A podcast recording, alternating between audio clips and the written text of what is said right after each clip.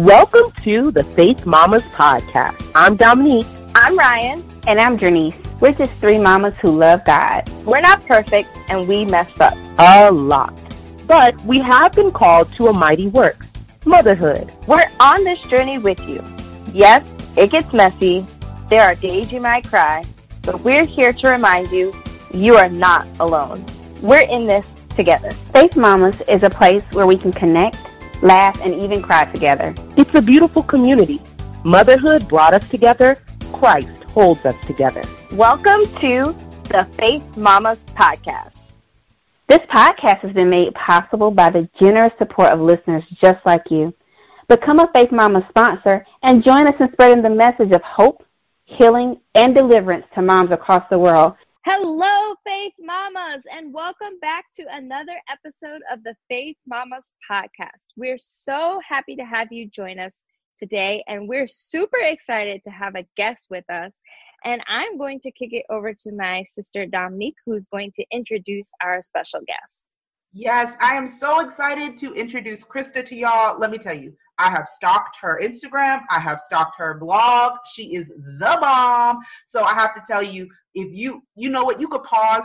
You can pause this episode right now. Jump over to spoonfulofjordan.com. Like just do it right now. Stalk her too. Be amazed and then come back right? So that's who we have. We have Krista on the line. So Krista, hello. We are so glad that you are here. How are you? I am so good. Thank y'all for having me. I feel like listeners don't don't get let down. I feel like I was I may have been a little overhyped. No. So, you know, but come on with it. no, I'm telling you. I'm t- I stalked your everything. She's amazing. I love it. She's amazing. So Krista, we're so excited to have you and um, we're gonna get more into Krista's story, and you guys, I just know it's gonna be amazing. But before we do, you know what we gotta do, y'all. We've gotta throw it over to Janice for the Mom Life Roll Call. So let's talk about the Mom Life Roll Call, ladies. This is the portion of our show where we enjoy sharing those mom life moments. You know, the moments that make you cry, they make you laugh. Some might make you throw things. Some may make you wonder, why am I even a mom? because you were called to greatness and mom life is great. Um, so we share stories typically from the Faith Mama Virtual Village. So if you are in the village on Facebook, please, please, please, please share your stories because we want to put your kids on blast on our podcast. You might as well get payback somehow. Let's blast them on the podcast. Play it for them when they graduate, whatever. So I'm going to give my own mom life moment tonight because um today, sorry, because it's kind of interesting because the ladies were laughing and wondering where their co-host is, which is my daughter London, because every time we record, it never fails where she comes in and she's calling my name and I go on mute and something weird happens and there are things in the floor or you know, it was baby alive food one week. Well, she was quiet today. She still is. And they said, Well, what did you do? Well, she's not asleep because my child is a night owl, so she stays up very late. But I bribed her with iPad games. She plays these Toca World games. I don't know if anyone knows, you know, holler at me in the village you heard Toca World people. Um, but I was like, listen, if you're quiet and you let mommy record, I'll buy you two games. And gosh, she did. So, I mean, the game's like 99 cents, you know, but you know, she was doing so good. I said, if you keep doing good, I'll buy you two more games. And so, as you can hear, no limit. She's in Toca World. Mom life. Bribe your kids. It's nothing wrong with it. Don't let people fool you. Bribe them. It works. it really does work. Does work. I I miss our co-host though. I do. I miss I miss London. Okay, don't worry. She'll be back because I'm not gonna pay next time. I reached my cap. I reached my cap. No, we don't want to make this a habit. There is a four game limit. There's a four game limit. Four dollars is it, sister. I was wondering how far this this was gonna go. I was like, is it gonna be like a hundred dollars by the end of the year? Like, Girl, no, uh, uh no, no, Mm-mm, mm-mm. Mommy's wiser than that. has boundaries. We have to Mommy has boundaries for sure. You guys, okay. So we are about to talk to Krista, and you guys, let me tell you how how I met this amazing woman of God. So she slid in my DMs. No. I did. I slid right in. I love it. I love it. No, no, but for real, it was she sent this message, and there's one line really popped out to me. Um, and she said, I became a mom through adoption six years ago, and finding my place in the mom community was really trying for me, on top of all the stress and emotions the adoption process brings. And you know, when I read that, I thought, I have no idea of the stress that the adoption process brings. I have no idea what this is like. And it made me like, I have to know. Like, I have to learn. I have to find out. And I have to share. I have to, we got to share her story because I'm sure that she's not the only one. On top of the fact that she's written a really dope book and she has a blog. But this part of her life just really stuck out to me. So we are going to to dig in and talk with Krista. I know you want to hear it. I know you're on the edge of your seat. We want to, Krista, we want to hear your story. We just want to hear your story. Like, yeah. Well, first of all, um, thank you for having me and just being willing to create a space where um, someone like me can come and share my story. Um, because for a long time I wasn't, I really wasn't sure I was going to be able to find a space to be able to do that. So, just a little bit about me and my background and my family. I, like Dominique said, um, became a mom six years ago through adoption. Um, my husband and I have now been married. We're celebrating 10 years in September. Whoop! I cannot believe that. Crazy. So, about nine and a half years right now. Um, and we always knew um, this was a high requirement of mine. I just knew I could not marry someone who was not willing to grow their family through adoption. And I think that this is something I hear a lot from couples, especially in the church, of like, oh yeah, we hope to adopt one day, but it's kind of always on um on the back burner a little bit. And for me, that was just how I have always felt like I should become a mom. I know it is very common, and I kind of, all you know, just want to go ahead and say this out loud. I talk about it in my book too, but I think primarily there is a common assumption that you only adopt um, if you are struggling with infertility. Um, and I want to be really sensitive here because for a lot of moms um, who come to the, the journey and the road of adoption, that is their story. Um, that's not my story, but if there are any moms here who are listening that um, maybe that is something that you are walking through, I do not know what that pain is like. I always get really emotional here because I'm more sensitive to it now. I don't know what that pain is like, but I hope that even so my story will encourage you um, in this in this time and in this season for you i just really felt strongly that this was how I was supposed to be a mom. I was supposed to be a mom and step in into a space where, for whatever reason, another mom was not able to parent.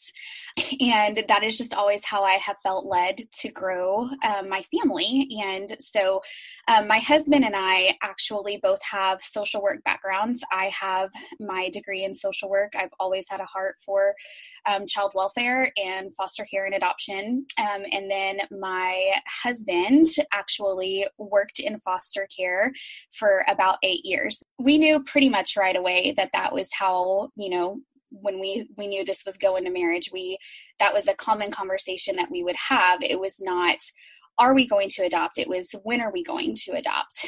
And so, about three years into our marriage, well, really, two years into our marriage, we started having more serious conversations about that, um, about what we were going to do, what type of adoption we were going to do. Um, at the time, obviously, my husband was still working in foster care, um, and so adopting from foster care, we did not feel like was would be an ethical decision for us. Um, and I always had a heart for international adoption um, had traveled overseas and and things like that and he was pretty open um, but for me um, i really know i knew from my social work background that adopting internationally, but especially adopting um, outside of my own race and ethnicity, being able to incorporate birth culture and things like that was going to be really, really important. And so, what I did not want to do was just kind of pick a country on a map and say, we meet these requirements, let's adopt from there. I wanted it to be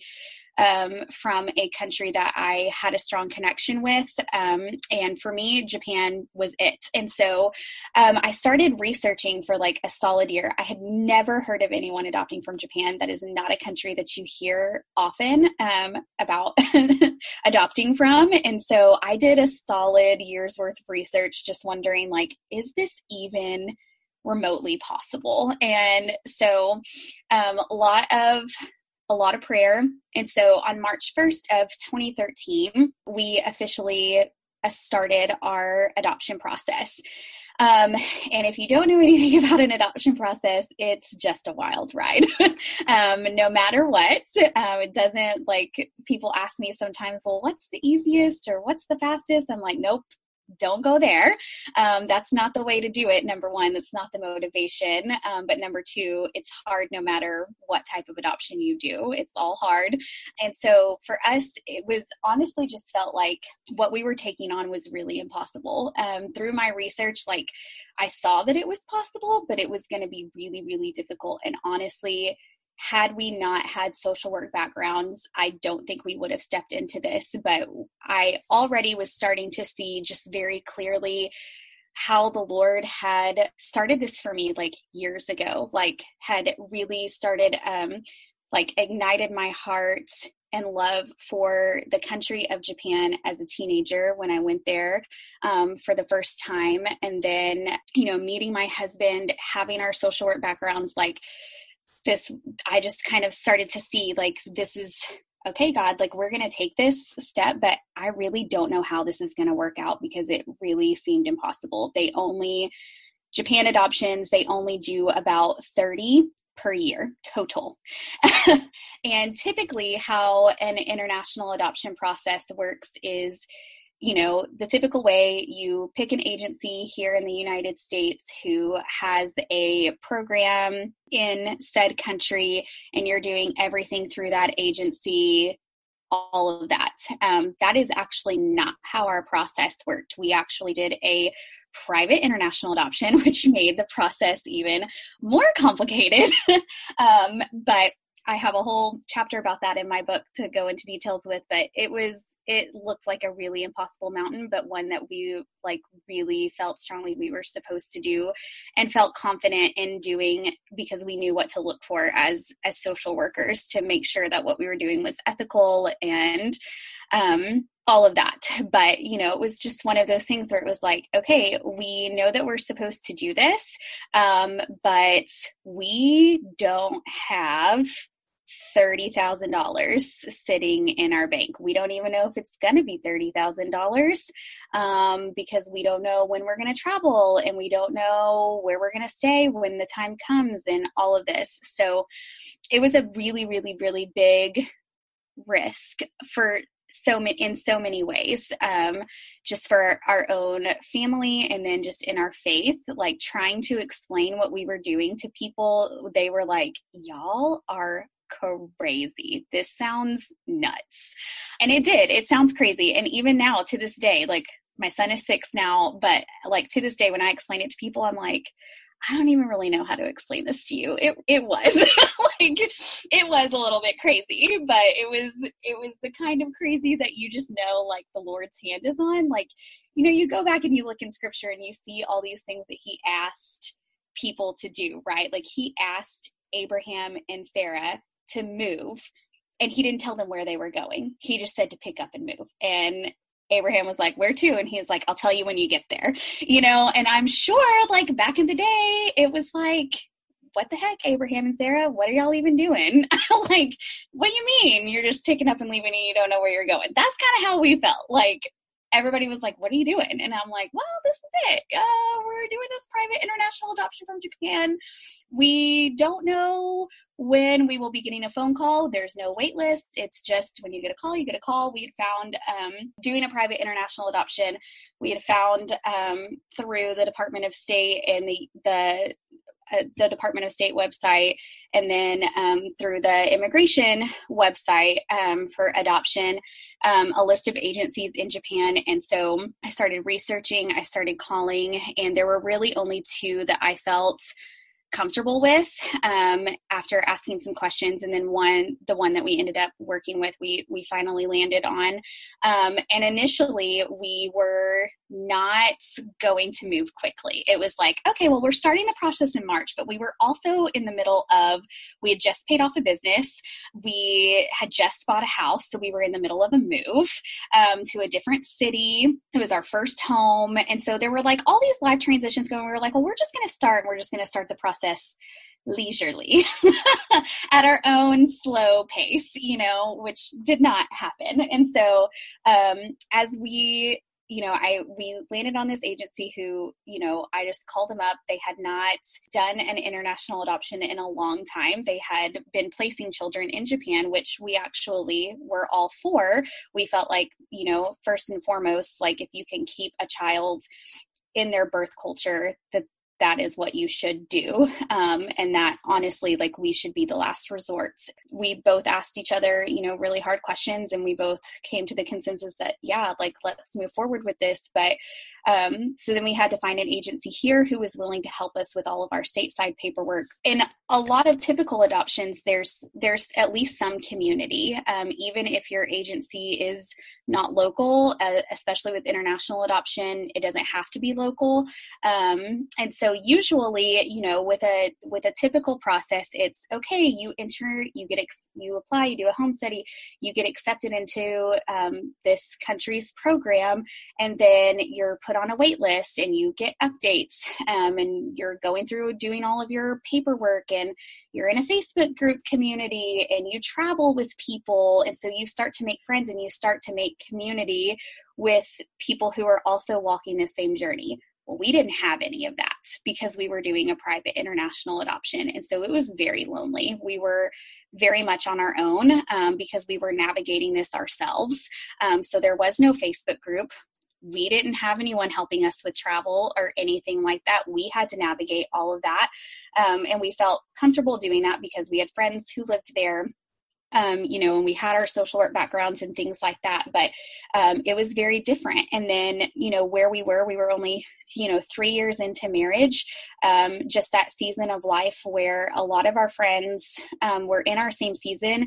They, a lot were not having babies yet. Um, some were, obviously, they were, and they were all having biological children if they were having babies. And so we were kind of the first in our, in our friend community to really step out and grow our family in this way. And so people just didn't really they were some were supportive. We we did have a lot of support and then there were others who just they really didn't get it. And there were some really hurtful things said to us and about us. And um, that was really hard um, because you just kind of expect everybody to be on board. Um, and it was hard to explain to our family that we're choosing to do this not because something with my body is wrong. Um, this is just what we want to do to grow our family. And so navigating that was just a really lonely season on top of the fact that we were in the middle of a transition so we moved to a new community. Um, so i left all of my friends um, and then you know we had to basically start over while we're trying while we were trying to navigate this crazy adoption journey and where we ended up you know moving churches. It was like i could not turn my head without seeing at least three pregnant bellies and um you know there was like all these like super active like mom's night mom's group whatever and i was like do i do i go to those because I'm not like I technically don't have a child yet, but I'm in the process of becoming a mom. But I don't know when I'm going to become a mom because it's all going to depend on when we get matched and if we accept the match. It was, you know, so I didn't really feel like I I fit anywhere and it was hard to explain that I felt like I was a mom but I wasn't there yet and I didn't have anything to show for it. So people would make comments to me and I would be like, well, we're actually in an adoption process. And of course, they wouldn't know. My body doesn't show that I'm in an adoption process. Um, and so, you know, then obviously I think a lot of people come and there's still so much work we have to do with, with education surrounding adoption and foster care. I think um, the media has skewed it a lot of different ways and, you know, all of that. And so we're having to address assumptions and, and and navigate some really difficult situations like that and so already i just saw like how difficult it was to try to find my place in this mom community because I didn't really know where I fit. Um, and I thought during the process, well, maybe I'll find where I fit once we have a child that comes home.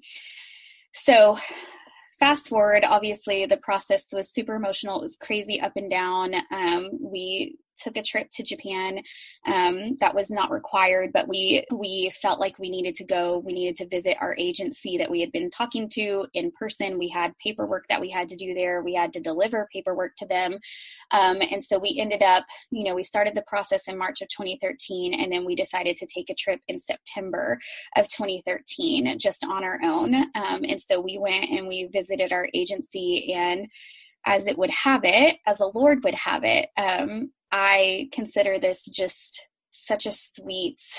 He didn't have to do this for me, but he, I think, knew that I needed it, even though it was very difficult. Um, we actually met my son on that trip, um, and I was, we were not expecting to, and he wasn't ours yet, um, but he was at our agency, and we got to spend a few days with him, and I immediately fell in love with him. Um, just immediately fell in love with him. Like the first night I could not go to sleep. I prayed like literally all night in the hotel room, but then I was also it's so hard in adoption because you have to be so guarded because there's so much risk and you never know what's going to happen.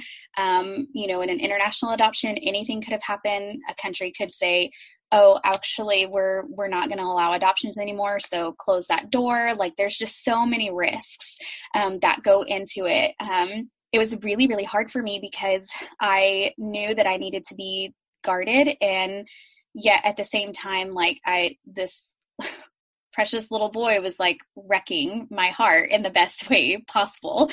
And, um, and so I just remember like just this moment we were, you know, probably you know two or three days into um, this part portion of our trip where we were visiting our agency and you know we woke up one morning and um, after spending time with them and just seeing like all the things that come into play like i knew the weight of it because i had i understood it from a social work standpoint but when you're going through it trying to become a parent it's completely different. There's so much more attached to it than just walking this road as you know someone who's just you know doing the paperwork but you know in a completely different manner. And so i just saw all the weight of it and like how truly like impossible this all like this this seemed like we're working with two different governments we're working with two different agencies. There's all these things that have to come together in order for this to happen and it just seemed so big. And i sat there and at our hotel one morning before we went to go visit our agency and i was like what did we just do what what did we just walk into? How is this ever going to happen?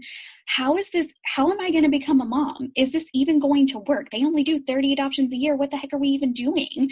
Um and we walked down to breakfast that morning before going to visit our agency and i just felt this all of it just started to hit me at once. Um because up to that point i had a lot to do. I had a lot of paperwork to fill out but now we were at the point where this portion of the paperwork was done and it was getting really real. And I don't think I had processed all of that yet. And so we went down to breakfast one morning and I just that wave of emotion hit me and I just lost it. I just started, I was like filling up my plate at the hotel and just started bawling. And my husband was like, uh, what what is happening? I was like, just give me the key to the room. And so I ran back up to the room. Jonathan, my husband, was you know two steps behind me and i just lost it and i was like i just i don't even know how this is going to happen i don't even know if this is ever going to work um, you know we talked through prayed through obviously um, you know we we knew that we could be waiting years and this may not happen but it is it is a risk that we're willing to take. And so of course we continued to move forward but coming home from that was very raw and very very emotional because you know people don't see this side of it. And so there i'm we're coming home from this trip and everybody's like oh how was it? Was it just so awesome? And da, da, da, da. and i was like i wanted to say um yeah, I mean, I love Japan, but uh, as far as awesome, no, it was the most emotionally like I felt stripped bare.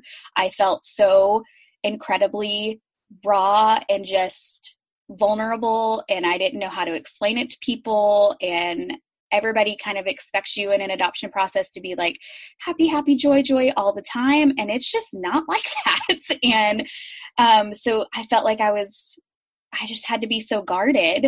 And so it was really dark for me. Um, the next couple months, of course, it was like holiday season and it was really hard just to, you know, go to things like Christmas Eve services with my family and people ask about our adoption and not be able to give them anything tangible to go off of. Like, I don't know, we'll get a phone call when we get a phone call. And then, you know, my sweet, beautiful nephews are there. And then people, you know, pat my arm like, oh, don't worry, sweetie, it'll happen for you. And I was just like, okay, like this all sucks. like you don't have to pity me. You know, it was just so hard again, like finding that fit. Like, where do I fit? Right? Like, how does this fit in?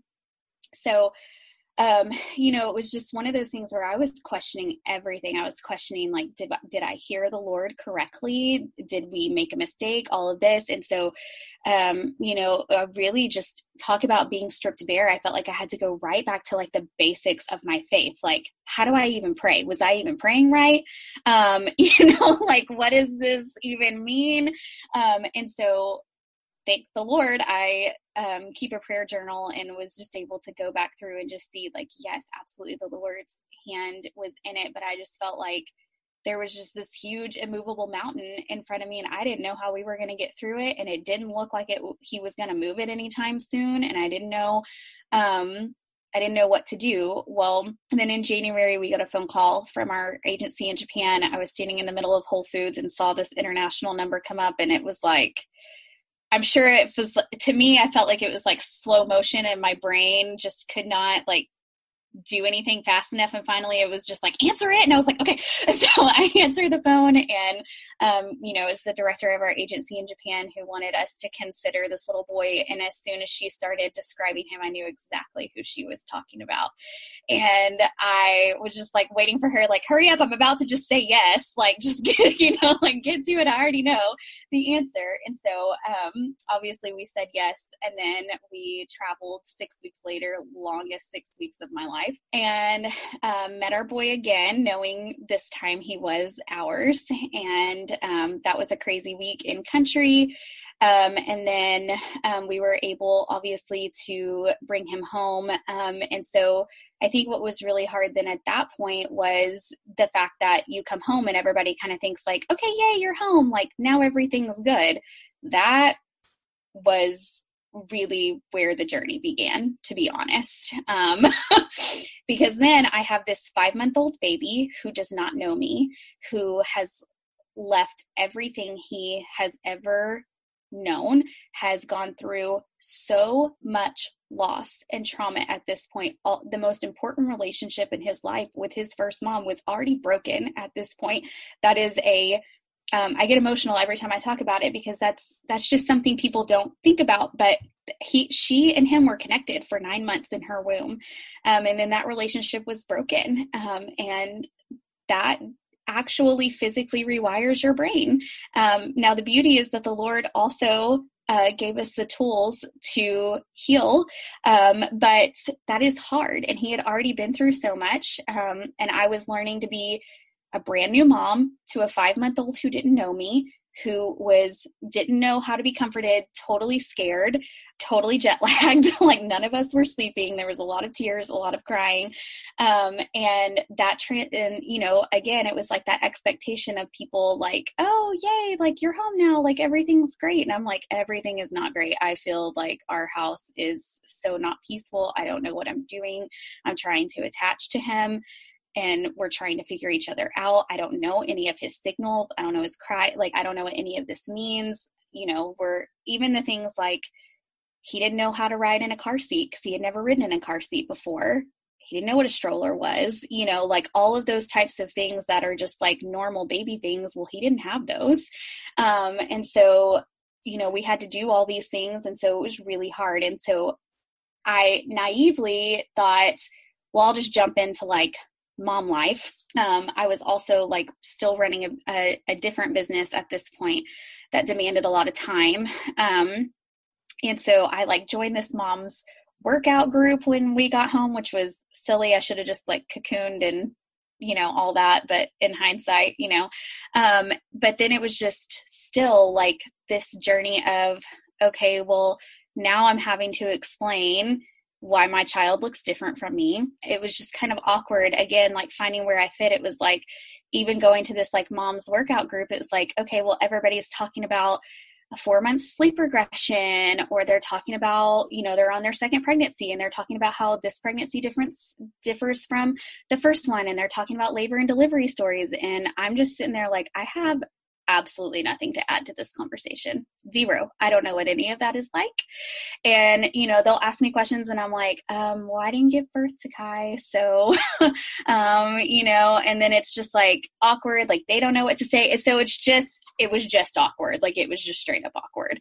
Um, and then it's just really hard because with adoption, you are adding in a layer of, um, of trauma that you're not typically getting when you have a biological child. And so there are just some different things that you have to to go through um, as an adoptive parent and that parent child relationship and then on top of that um, you know my child's story before he came home that is sacred and that is his and so people are asking like really personal questions like well, do you know anything about his quote unquote real mom? Please don't ever say that to an adoptive mom ever. We are perfectly real people and real mothers. Um, uh, you know, but, you know, we're having to navigate all these things, trying to educate and then try to explain to people like, well, that's not something I'm really going to share because that's his story and I want him to be the first to hear it.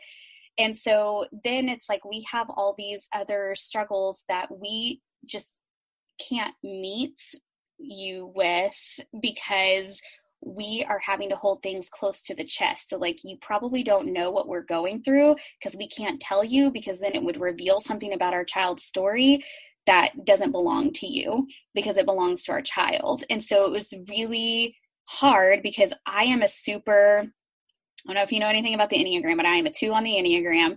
I am a super like I like depth relationships. Don't give me any of this fluff. Like we get straight to the point. Um, you know, we go deep. And so for me, it was a struggle because then I felt like I was being really inauthentic because I what I couldn't fully share everything. So it was just this deep internal struggle of just all of these emotions and have you know people not understanding like what was really going on um, and i i have a, a quote in my book where it was you know, I don't know the direct quote, but I say something to the extent of, you know, people are seeing all these cute pictures of our family on social media, but they have no clue what's going on behind closed doors when they close the door behind them.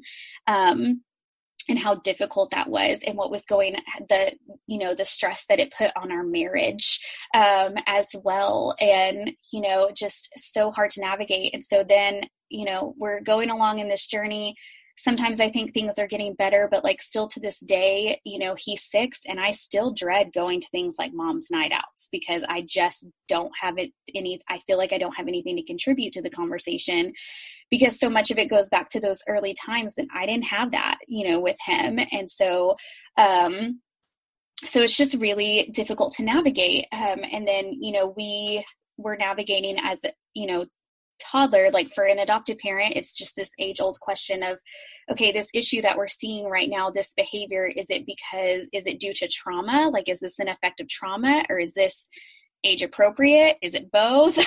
And so there were some things going on you know with my son that we were trying to figure out when he was two.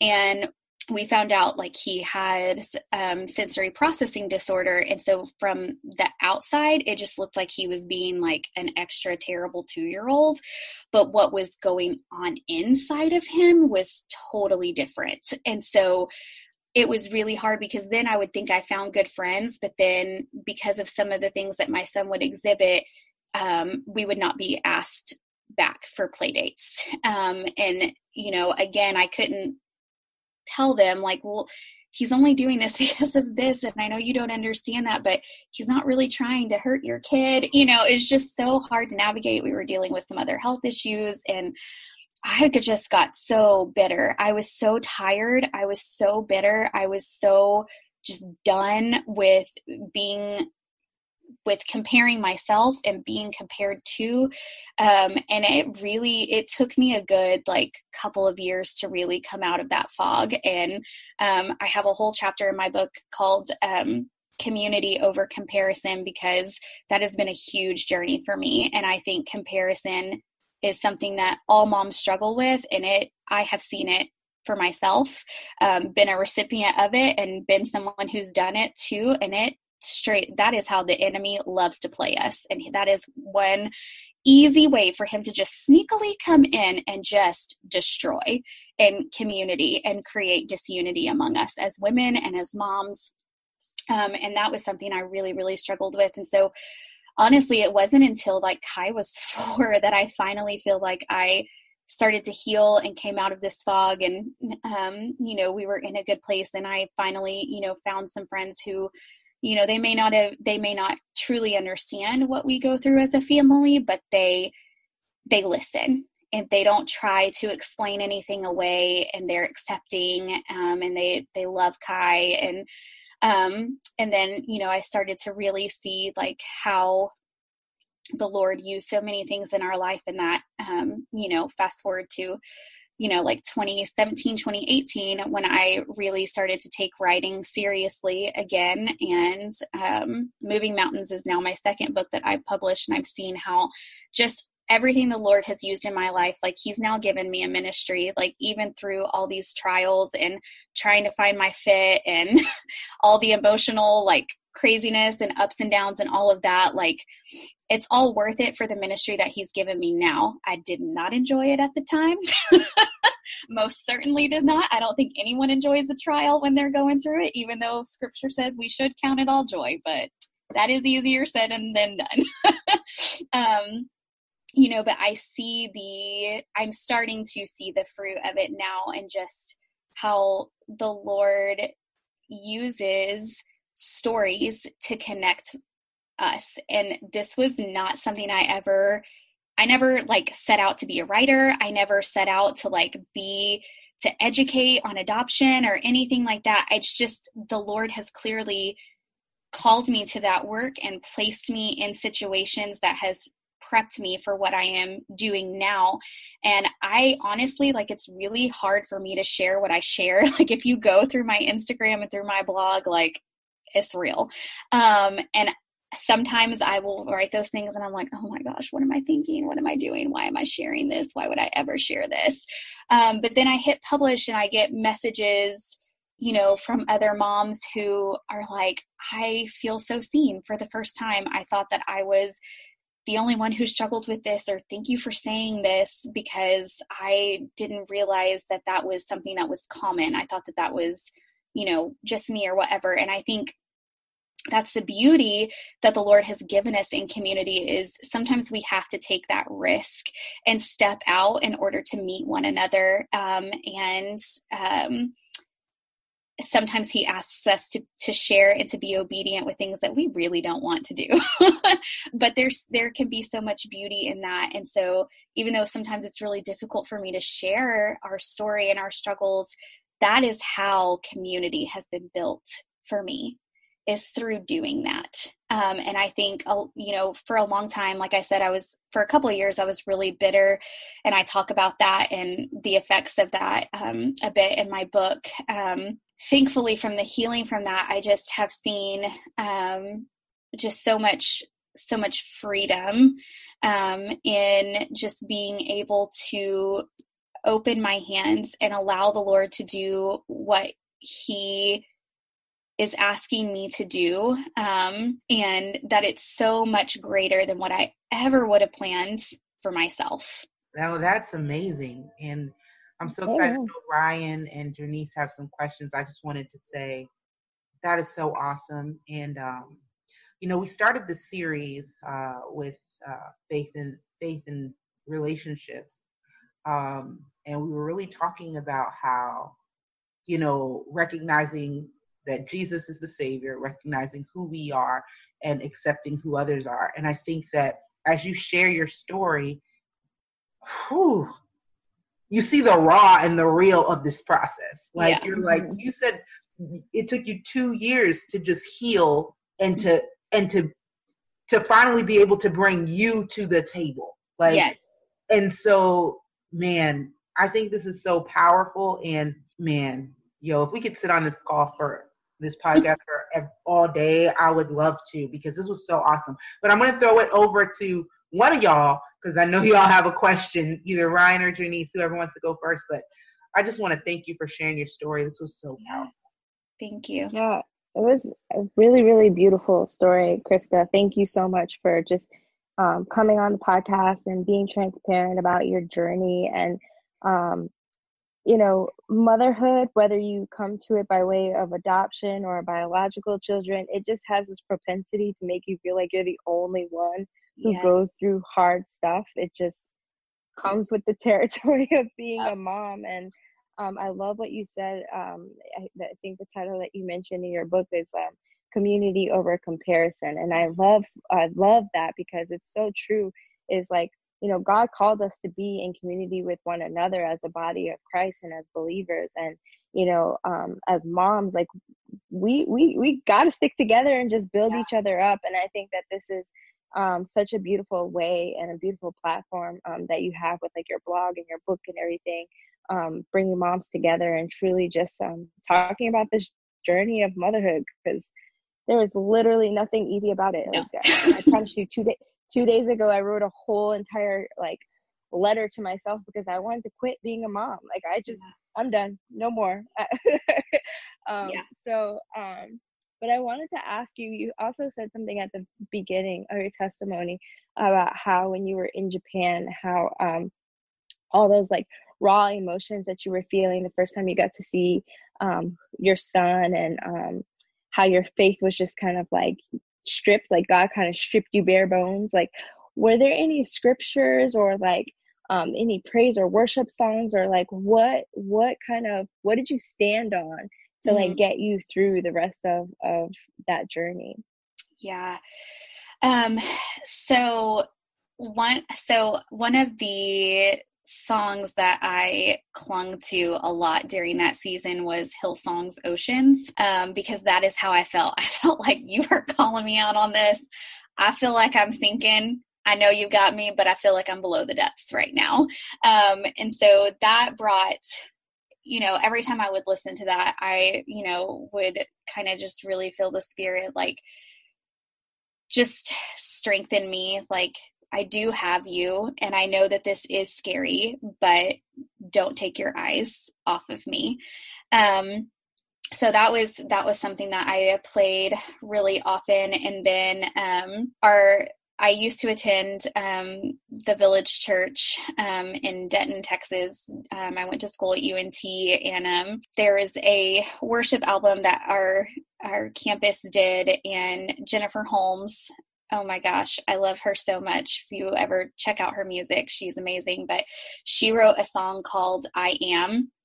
And it's literally just the truth, like just the straight up true characteristics of the Lord um, that He is Savior and that He is Redeemer and that um, it's just a beautiful song just to remind you and anchor like god says i am that i am and he means it and here's all the things that he is and so i would cling to that one too just to remind me like God's not going to draw me out and then leave me to dry. Like, He's not, and He's a good Father. Like, He's good. This isn't, and He uses things for our good. Um, and so, anchoring in that truth was huge. And so, I listened to I Am a lot. That album is called Beneath the Canopy. Um, and then as far as scripture, um, gosh, I a lot, but one that um, I actually had a friend share with me, um, passage in Isaiah. I cannot remember the exact chapter, but um, it's a scripture where it's talking about how the Lord, it says, the Lord is both before me and behind me. And she shared that scripture with me. And at first I was like, I don't understand. Like, why would the Lord be behind me? You know? Um, but just really like chewing on that scripture, it became such a comfort to me that and I just got this like this I just felt the spirit just gave me this picture of he is before me, meaning he already laid the path. He went before me. The path has already been laid. It is there. He's now behind me, telling me this is the way I should walk in. And that's what the scripture said. It says, before me and behind me, this is the way you will walk in it. Um, and so, you know, he doesn't, he's really good at, you know, not giving us all the details. And I think he does that for a reason. Um, and so I felt like in that moment, I just kind of got, you know, a little bit of just this vision of like, he is behind me. Um, and it was just like all these people are at the on the on the sidelines basically telling me all these things telling us we're crazy this that and the other all the things but the lord would say take your next step this is the step walk in it go this way don't take your eyes off don't look to the left don't look to the right look forward. I will tell you where to go. There will be a step there to catch you. And so I really clung to that scripture a lot because there was a lot of risk. We did not know what was going to happen. And like I said, I felt at a certain point like, is this ever going to happen? It felt impossible. And one of the things in that chapter of my book where I'm, um, you know, explaining kind of more in more depth about just the emotions, especially in our adoption process, is I realized in that moment where I thought it was impossible looking, you know, when we were on the other side, I realized like I wasn't standing in that moment in front of a mountain. I was in the middle of it because he was carving a path. Like really understanding our adoption story, like he made a way. he made a way where he where there what where there seemed to be no way. And so sometimes I think that that happens where we feel like we're in front of a mountain, but we're actually in the middle of it because he's already gone before. He's carving a path for us to walk through. Ooh, so, so good. Amen. Yep. I know Janice is about to ask this question. Oh my gosh, I just blew my mind. Okay, Janice, go ahead. no, go, please go ahead because Janice is trying to get her emotions under control because Krista has me totally blown and messed up over here, and I, that's why I keep holding my head down like, oh my goodness. so now, please, if you have your question, Dominique, go oh, ahead. I'm not even asking the question. I was just saying Oh, you just oh, in the middle of the right? mountain. Did y'all hear that? Did you hear that? She said, "You are on the out. You in the middle of the mountain because the Lord is carving up." Let me tell you, I'm done. Mic drop. I okay, Lord, thank you. This Krista, my God. Okay, Journey real. I'm a. I'm gonna sit here and just. Did she just say that hit? Did it hit anybody else but me? like no, what? not just you. You're in the middle yeah. of the mountain. And the only that powerful. in the middle of the mountain is if God puts you there. Like mm-hmm. you there you can't physically get yourself to a middle of a mountain. No, you cannot. So there has to be someone that goes before you, Jesus, and carves the way. Hallelujah. And we, whew, I'm done. Okay, I'm about to have a praise party by myself. Okay, Janice. I'm, I'm sitting here like, good Lord. Wow. Drop like I'm gonna listen to this episode like 50 times. Like I don't, I don't even. Y'all are sweet. I you know, I tied when I was working on this book because initially this was not going to be a book. This is my second book. The first book that I wrote is actually a workbook um, called "Before You Adopt: A Guide to the Questions You Should Be Asking." And so that was really kind of using all my like social work skills and my experience, what I've learned as an adoptive parent, to really help prepare people who want to go through this process. But this book was so different because it was it's our story. Like this is a memoir. Like this is like the real deal. And it's even though I talk a lot about adoption in this book, I feel like it is something any woman can pick up and relate to, adoptive mom or not. And I talk about adoption because that is part of my story. But going back to what Ryan said, like this is something that I talk about in the book that in that season of bitterness for me, I think sometimes what happens is we start to compare our hard and it's all hard. And like we're over here like trying to one up each uh, one up each other like, "Oh, well, my baby hasn't slept through the night and da da da da, you know, all that kind of nonsense where it's just like, no, it's all hard. Like it's all hard in its own different ways but you know i talk about marriage difficulties and financial difficulties and just like all the mistakes we've made the past 10 years but how the lord is restoring and redeeming but i when i was thinking about just the title of this book i knew i wanted to have the word mountain in there. That was just like something that I was so important to me. I feel like I've always kind of had this connection with the mountains. Like I'm always like drawn to that. Like I'm a girl who would rather like go to maybe it's because I'm an introvert, but I would rather like go to a cabin in the mountains than sit on the beach. I do love me the ocean, don't get me wrong, but I love the mountains. I just love the solitude. But then just thinking through script, like thinking through my own story of there have been so many mountains in my life that I didn't know would be moved. But then you also look at scripture and I'm like, there are mountains all up all all through. Like there's so many significant things in scripture that happen in the mountains or on a mountainside. You know what I'm saying? It's like the Lord would draw Moses away into solitude on the side of a mountain. He revealed, he put him in a cleft and revealed himself and his glory on the mountain. Moses gave the Ten Commandments on the mountaintop.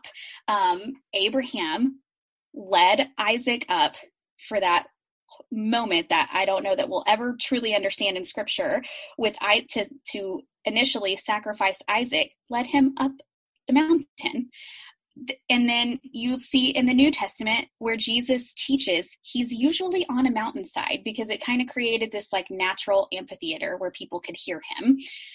Then you see like him talk about the you only need the faith of a mustard seed to tell that mountain to move and it'll move for you.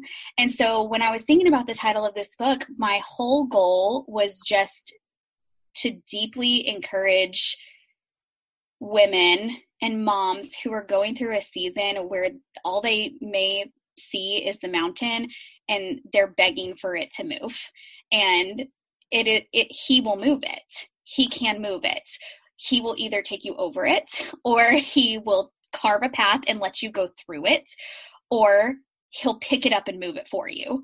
And I've seen all of those things happen in my life in various ways the adoption process for me, he carved a path.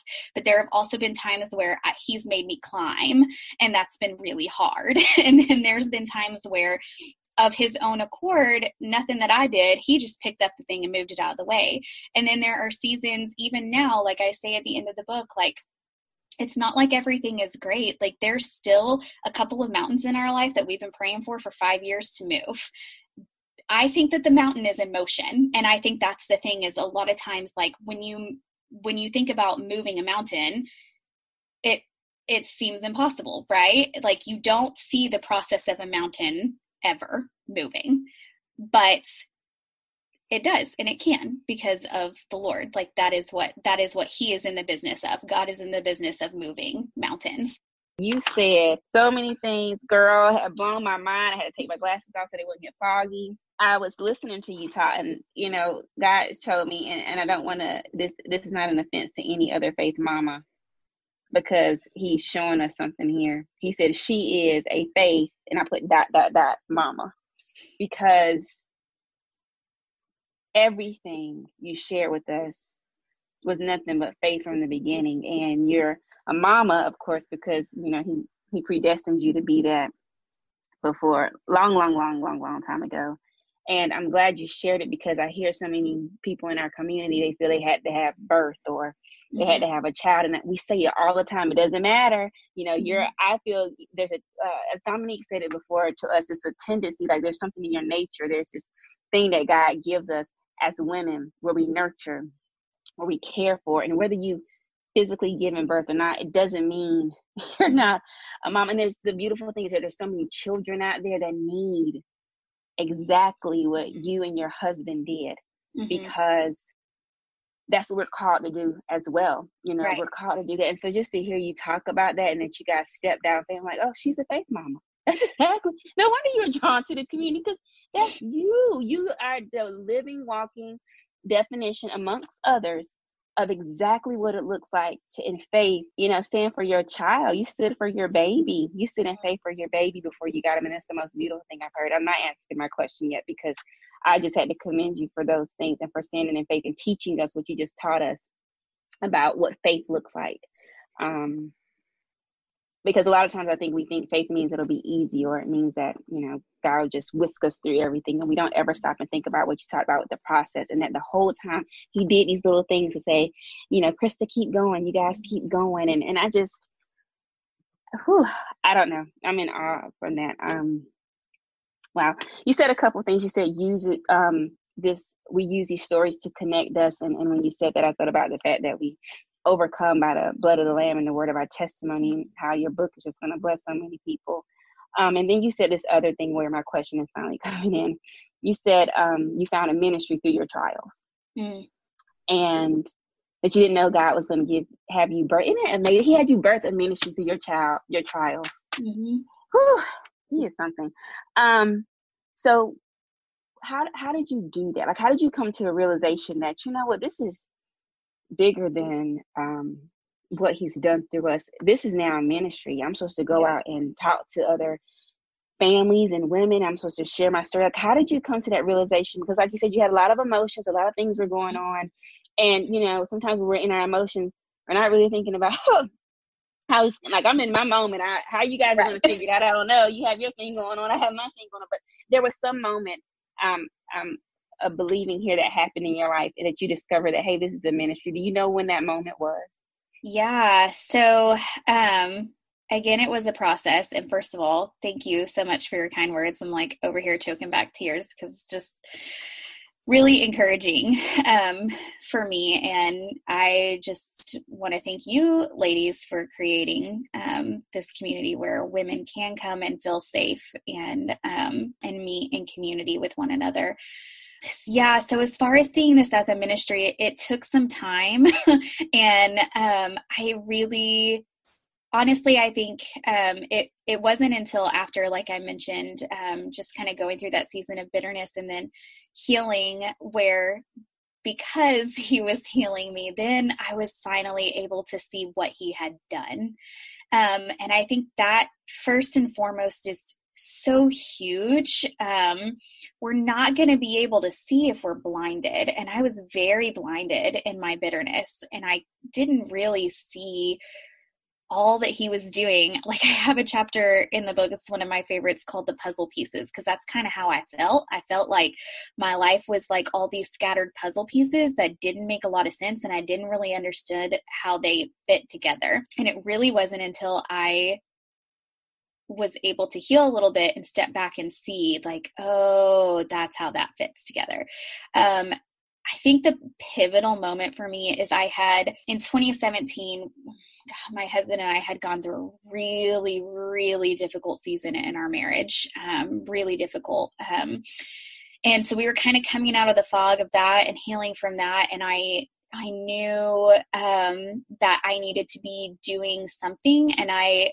I had written a lot um, just during our adoption process updates and and things like that, but um, writing had kind of been on the back burner for me, and I I didn't ever really see it as a career, to be honest. Um, but I finally came to a place where I was like, okay, well, I have all these passions. I'm really passionate about adoption and foster care, and I'm really passionate about um, motherhood, and I'm in community, and I'm really passionate about natural health. But how does all that like? How's that? I know how it plays out in my home, but like, how would that play out otherwise? And so I started to feel this pull, like I needed to do something, but I wasn't sure what that was going to look like. And so I had already kind of prayed through, like, I think I need to relaunch my blog and really start there. Like, just start to take that um, seriously because I wasn't doing it regularly. But when I when I did, um, I always had, there were so many good like conversations and connections that would come out of it, and so I kind of felt that pull of the spirit, like you know that there's something there. So start going with that. Um, so then in 2017 I, I relaunched my blog in july of, of 2017 just to really kind of take it seriously or 2018 i guess um, and then um, I distinctly remember I was sitting in our church, and there was a um, a guest pastor that day who comes and speaks at our church every year, Keith Battle. I absolutely love him. If you'll never listen to anything by Keith Battle, he's amazing.